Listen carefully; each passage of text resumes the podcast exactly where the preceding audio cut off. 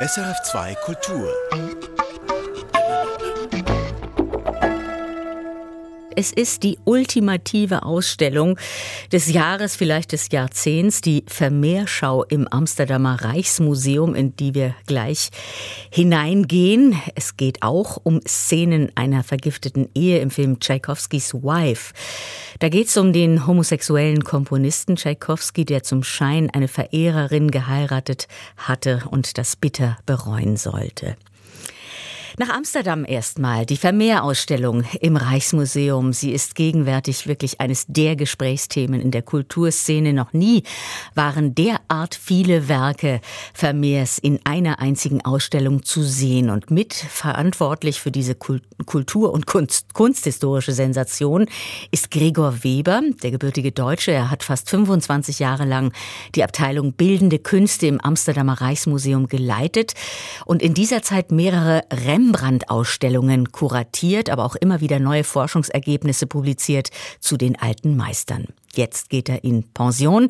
Die Vermeer-Ausstellung ist denn auch der krönende Abschluss seiner jahrelangen Tätigkeit. Elsbeth Kuke hat Gregor Weber getroffen zum Abschiedsinterview. Rembrandt, Vermeer, Rubens, schon in jungen Jahren übten die alten Meister auf Gregor Weber eine große Faszination aus.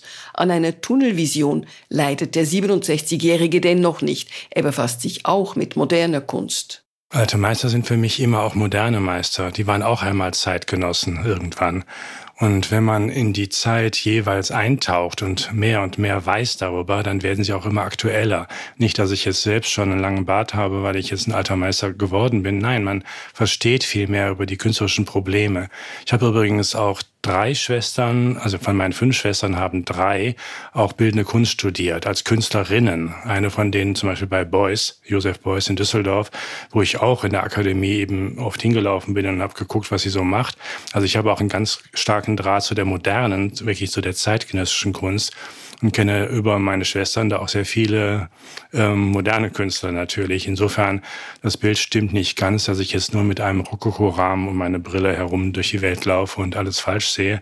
Nee, es ist schon auch die aktuelle Kunst. Trotzdem, im Wohnzimmer seines Hauses aus dem 17. Jahrhundert, es steht in der Innenstadt von Rembrandts Geburtsort Leiden, in diesem etwas dunklen Raum mit kleinen Fenstern, wo die Büchergestelle vom Fußboden bis zur Decke reichen, ist die Zeit der alten Meister tonangebend. Viele Werke über Rembrandt und Co. hat Gregor Weber selbst verfasst, so auch die jüngsten Untersuchungen zu Vermeer, die er zusammen mit anderen im Rahmen der Ausstellung im Amsterdamer Reichsmuseum zu Papier gebracht hat. Wie so oft, wenn es um alte Meister geht, stellt sich die Frage nach der Echtheit, auch bei der aktuellen Vermeer-Ausstellung. Überraschungen sollte es diesmal aber keine geben, sagt Gregor Weber. Im Moment gehen wir als Ausstellungsmacher davon aus, dass alle diese Bilder, die wir zeigen, die 28, von Vermeer gemalt worden sind. Es ist so, da sind drei oder vier Bilder drunter, die öfter mal angezweifelt worden sind. Äh, wenn man aber die letzte Literatur, sagen wir, der letzten 20 äh, Jahre sich anschaut, gibt es da einen Konsens darüber, dass eben diese Bilder von Vermeer sind.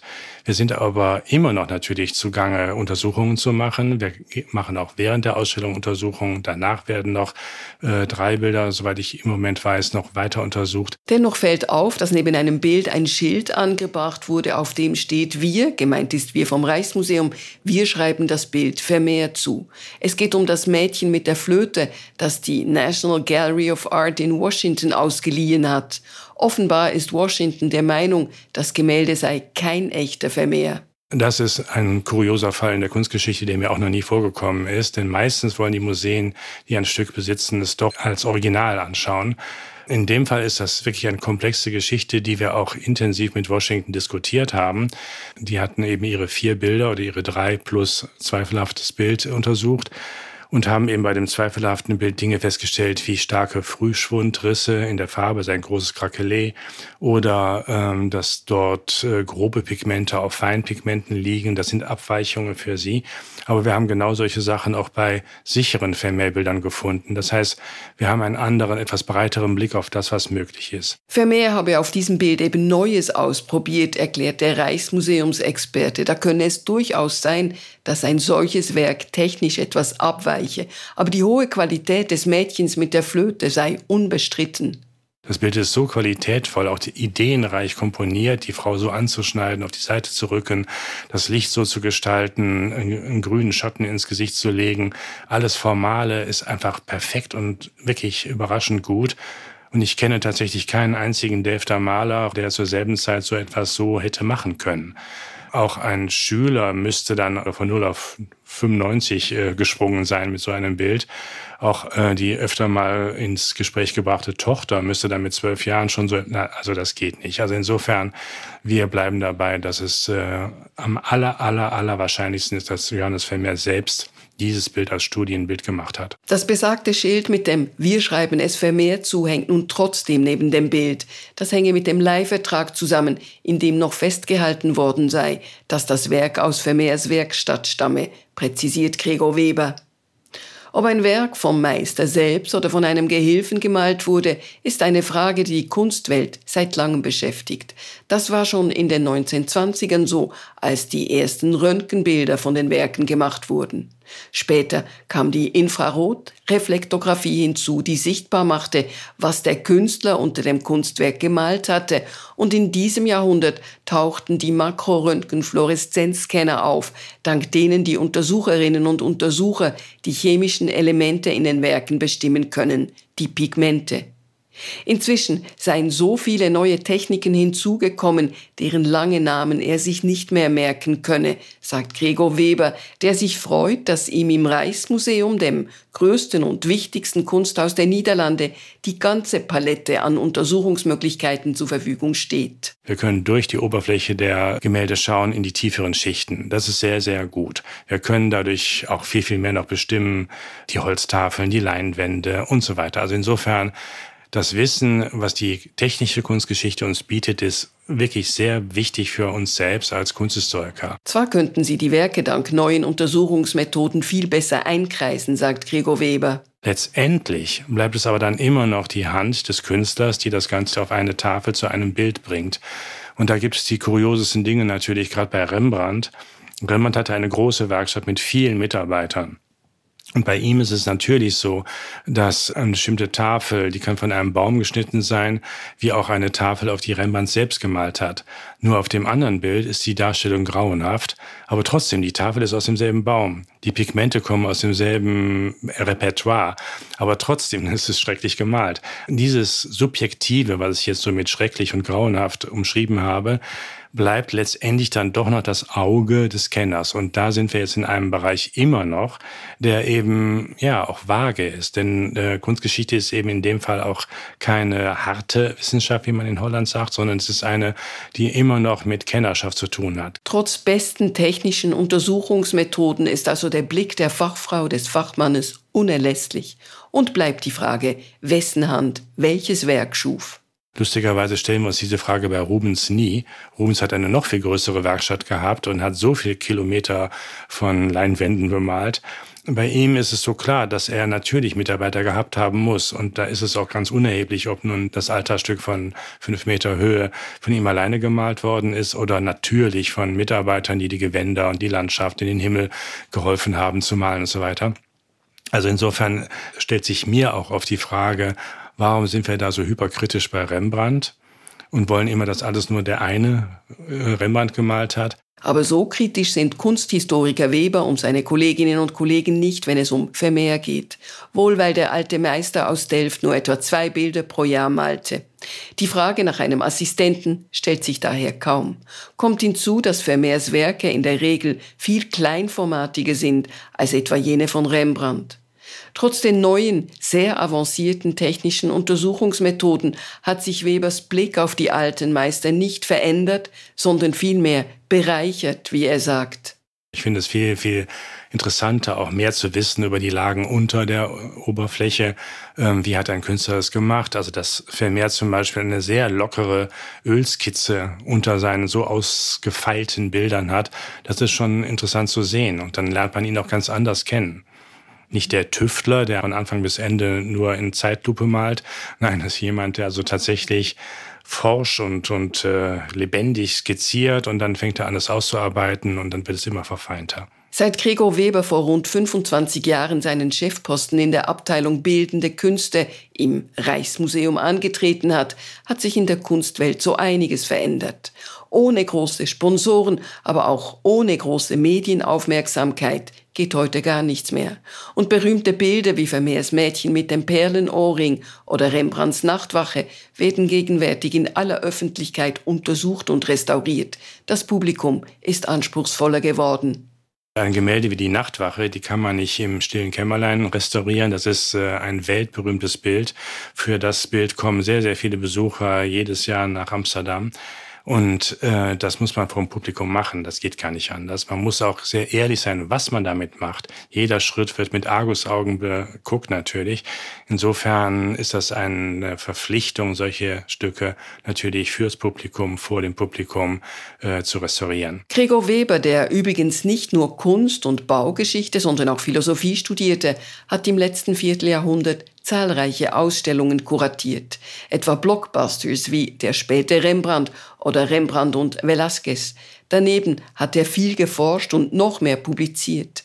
Auf die Frage nach dem Höhepunkt seiner Arbeitszeit am Reichsmuseum erwähnte jedoch etwas ganz anderes die Neueinrichtung des Reichsmuseums, das war ein großer Akt. Da haben wir echt sehr viel darüber diskutiert, um da irgendwie was Neues, Überraschendes, Schönes äh, hinzustellen. Und das war ja auch äh, epochemachend, denn wir haben zum ersten Mal alle Gewerke sozusagen des Kunsthandwerks, äh, der Geschichte und der bildenden Kunst zusammengebracht, so dass wir dort Geschichten erzählen können. Und das ähm, ja, war neuartig und das fand ich einfach eine sehr gute Idee und die ist auch geglückt. Wenn ich also die ganzen Beurteilungen darüber äh, lese. Ähm, das war was, ja, das fand ich gut. Tatsächlich hat die Neueröffnung des Amsterdamer Reichsmuseums vor genau zehn Jahren zu einem riesigen Touristenansturm geführt, der bis heute anhält. Gregor Weber kann also in jeder Hinsicht zufrieden seine Pension antreten, aber auf seinen Lorbeeren ausruhen will er sich nicht. Vielmehr will er weiter forschen und auch wieder selber malen. Ich möchte also gar nicht zurückschauen und dann irgendwie wehmütig daran denken, dass ich mal eine gute Position am Reichsmuseum hatte. Nee, ich will vorausschauen, dass ich mein Wissen noch neu und anders einbringen kann und dass ich ähm, ja meine Neigungen, die ich auch habe, ähm, dann mit ganz neuen Zielen äh, auch verwirklichen kann. Und noch etwas möchte Gregor Weber. Er möchte endlich die abgeschnittenen Stücke der Nachtwache finden. 1715, als das monumentale Werk nach einem Umzug ins Rathaus zu groß war für den vorgesehenen Platz, wurden dem Gemälde kurzerhand vier breite Bahnen abgeschnitten. Und weil Leinwand schon damals sehr teuer war, geht der Kunsthistoriker davon aus, dass die Bahnen bewahrt wurden. Ich hatte diese lustige Idee, dass man das abgeschnittene Stück von der Nachtwache finden könnte. Es sind also mehrere Streifen abgeschnitten worden. Gerade mit unseren neuen Techniken wissen wir ja, wie die Leinwandstruktur gewesen sein muss. Also wir können sozusagen auch da eine Art Fingerabdruck von Rembrandt äh, haben, sodass wir jedes Stück, was äh, in Frage kommt, um 1715 bis 1720 vielleicht bemalt worden zu sein von einem der an der Stadt äh, tätigen Maler, das können wir noch alles testen. Also ich habe die Hoffnung nicht aufgegeben. Gregor Weber, der scheidende Leiter der Abteilung Bildende Künste im Amsterdamer Reichsmuseum, der sich mit einer wirklichen ultimativen Ausstellung verabschiedet. Vermehr die Bilder, die bis im Sommer zu sehen sind, aber alles schon ausverkauft. Elsbeth Gugger hat mit ihm gesprochen. Von der Welt der Malerei in die der Musik zu Peter Tschaikowski, der, wenn man ihm glaubt, eine Ehefrau hatte, die ihm das Leben zur Hölle machte. Nur zum Schein hatte der homosexuelle Komponist Tschaikowski eine Verehrerin geheiratet und einen Schritt getan, den er bitter bereuen sollte. Aber wer war diese Frau Antonina Milyukov? Wie ist es ihr ergangen? Nun, der aus Russland emigrierte Theater- und Filmregisseur Kirill Serebrennikov, er hat einen Spielfilm gedreht über diese unbekannte Frau. SRF-Filmjournalist George Wirsch hat sich den Film angeschaut, Tschaikowskis Wife, und mit Kirill Serebrennikov darüber gesprochen. Auf zwei Dinge soll ich Kirill Serebrennikov nicht ansprechen während unserem Interview. Keine Fragen zu seiner sexuellen Orientierung und keine Fragen zum Krieg in der Ukraine. So will es seine Agentur und mir soll's recht sein. So sage ich ihm das auch, bevor ich das Mikrofon einschalte. Von mir keine Fragen zum Privatleben oder zur Tagesaktualität in Russland. Serebrennikov schaut mich ernst an durch seine hellblau getönte Brille und ich bin mir plötzlich nicht mehr sicher, ob das jetzt wirklich so geschickt war. Schließlich saß mein Gegenüber wegen angeblicher Unterschlagung von Fördergeldern und allgemein als eine unangenehme Stimme im Land einst in russischer Haft. Daher, selbst wenn er jetzt in Berlin lebt, ihn nicht zu fragen, was ihm zur russischen Regierung einfällt, das ist schon fast, als würde ich gar nicht erst von ihm wissen wollen, wie es ihm überhaupt geht. Doch Vorgabe ist Vorgabe. Und der Film, über den wir reden wollen, der ist schön und stark und ergiebig genug für ein Gespräch. Tschaikowskis Wife. Wobei, auch da gibt es eine Vorgeschichte. Schon vor vielen Jahren wollte Serebrennikov Tschaikowskis Leben verfilmen. Aufwendig, als eine rein russische Produktion. Die kam aber nicht zustande, weil der staatliche Filmfonds Nestbeschmutzung witterte im Umgang mit dem Nationaldenkmal Tschaikowski. Jetzt aber also viele Jahre später gibt's den fertigen Film, eine internationale Koproduktion und die handelt von Tschaikowskis Gattin. Eine faszinierende Biografie im Schatten, zu der kommen wir gleich. Doch zuerst die Frage an Serebrennikov.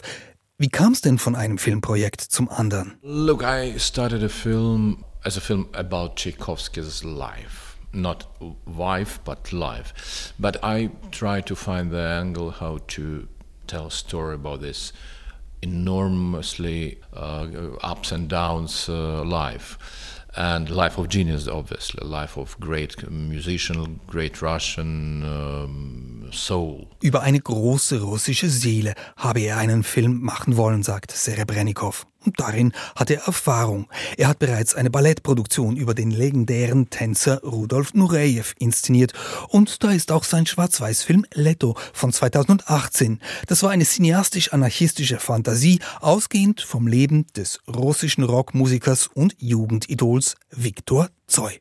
Was fasziniert Serebrennikov an diesen Legenden, an dieser russischen Seele? Ganz offensichtlich ihre Widersprüchlichkeit, ihre Tiefe. Im Gespräch wagt der Regisseur einen unerwarteten Vergleich. Tchaikovskis Seele, sagt Serebrennikov, die sei so komplex wie das US-amerikanische Marvel-Universum. Daher habe er in dieses Universum einen spezifischen Einstiegspunkt gesucht oder wie er es nennt, die richtige Linse. It's a universe like Marvel universe or other universe and of course I uh, needed to to find the right lens how to tell the story. And I decided, okay, let's try to do it via one of the most unknown character, unrecognizable character, strange and weird character from Tchaikovsky's universe, his wife. Jetzt sind wir endlich bei ihr, bei Tschaikowskis Ehefrau. Serebrennikov bezeichnet sie als eine der unbekanntesten, unfassbarsten und bizarrsten Figuren von Tschaikowskis Universum. Also, wer war diese Frau? 1848 zur Welt gekommen. Antonina Ivanovna, geborene Miljukova. Aber nach der Eheschließung und darauf legte sie Wert, Antonina Tschaikowskaja. Historisch nachgewiesen ist, sie hatte ihm den Hof gemacht. Sie vergötterte ihn und sein Genie. Er gab 1877 schließlich ihrem Flehen nach und heiratete sie, und er tat es, so spekulieren die Biografien, damit in der Öffentlichkeit weniger über ihn getuschelt wurde. In den gleichen Biografien steht dann auch, dass Tschaikowski seine Frau nicht lange aushielt, dass er diese Beziehung nicht aushielt und sie nach nur sechs Wochen abbrach. Eine Scheidung war gesetzlich schwierig. Die Ehe bestand bis zum Tag, an dem Tschaikowski starb, im Jahr 1893.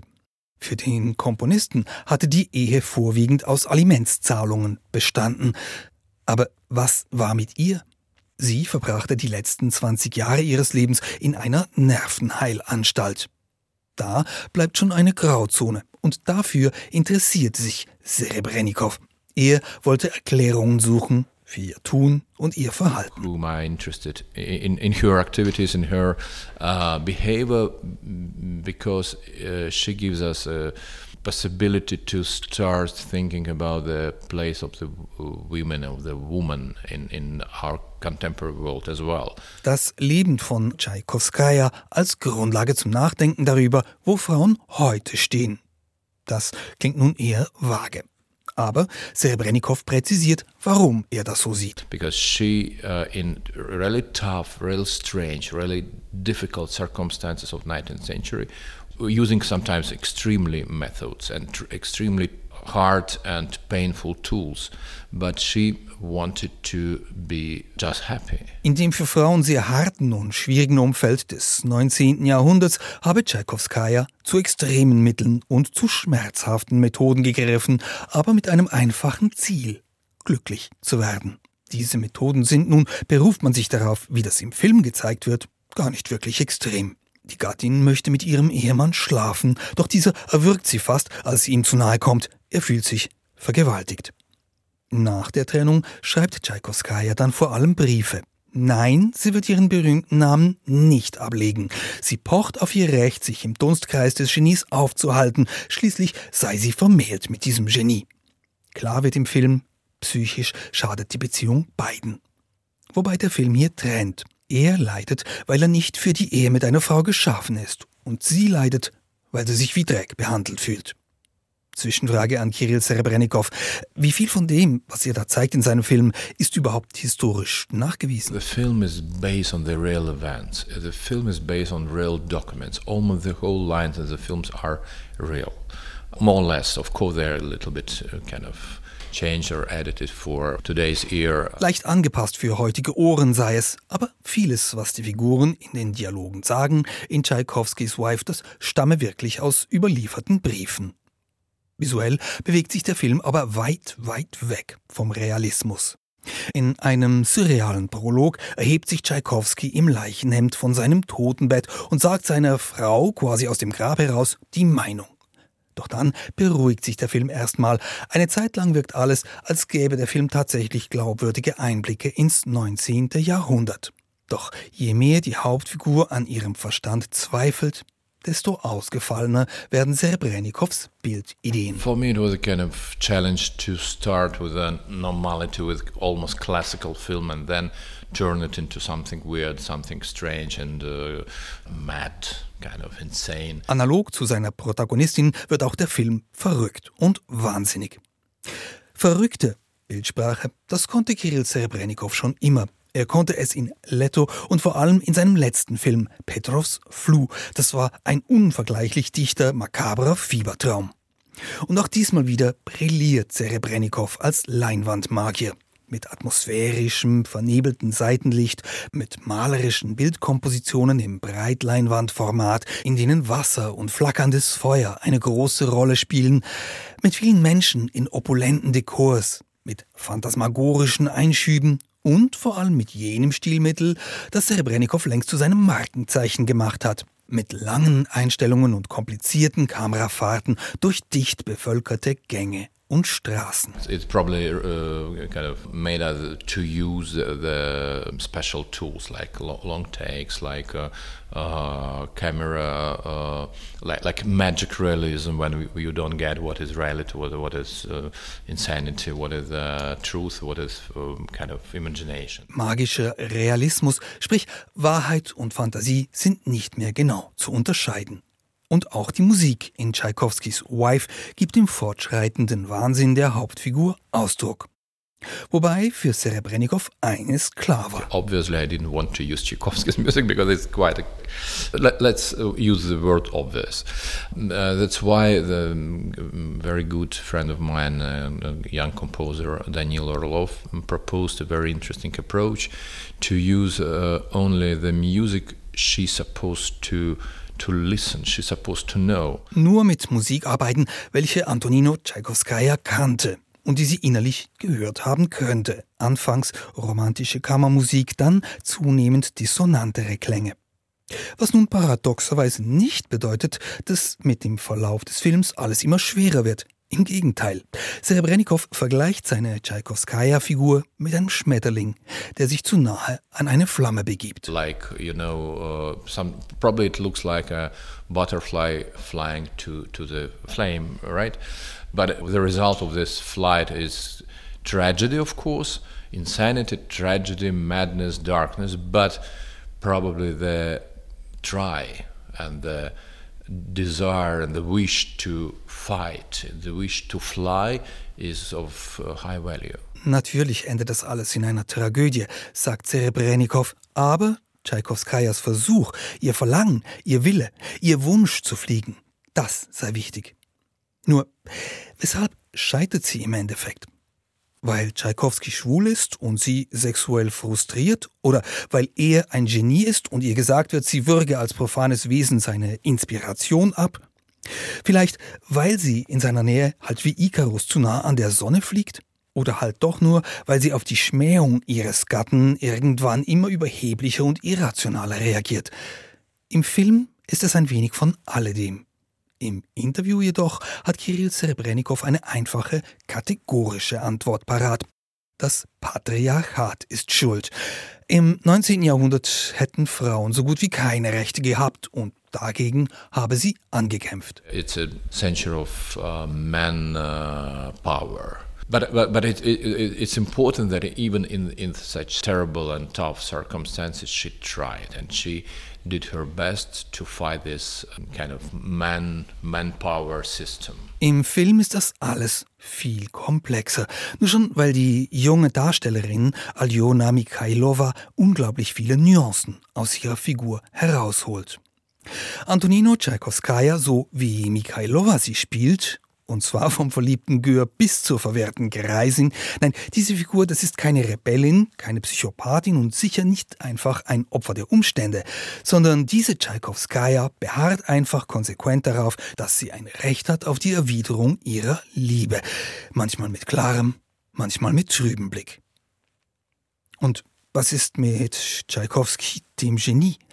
Auch er wird im Film facettenreich porträtiert, als charismatischer, humorvoller, aber halt auch hochsensibler Musiker. Nur, was in dem Mann tief drin vorgeht, das wird in diesem Film nicht klar. Einerseits, weil das ihr Film ist, ihre Perspektive. Vielleicht aber auch, weil der Filmregisseur Serebrennikov später in seinem Leben nochmals etwas vorhat mit diesem Komponisten Piotr Ilyich. Probably I'll, I'll, I'll tell about the extraordinary life of Piotr Ilyich in some other films. Fortsetzung folgt?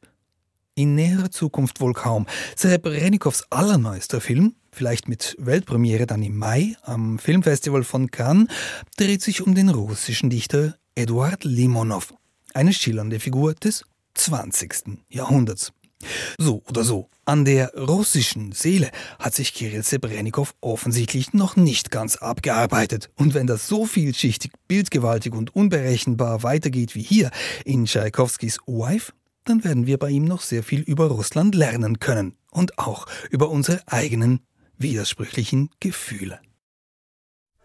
Erfahren Sie mehr über unsere Sendungen auf unserer Homepage srf.ch-kultur.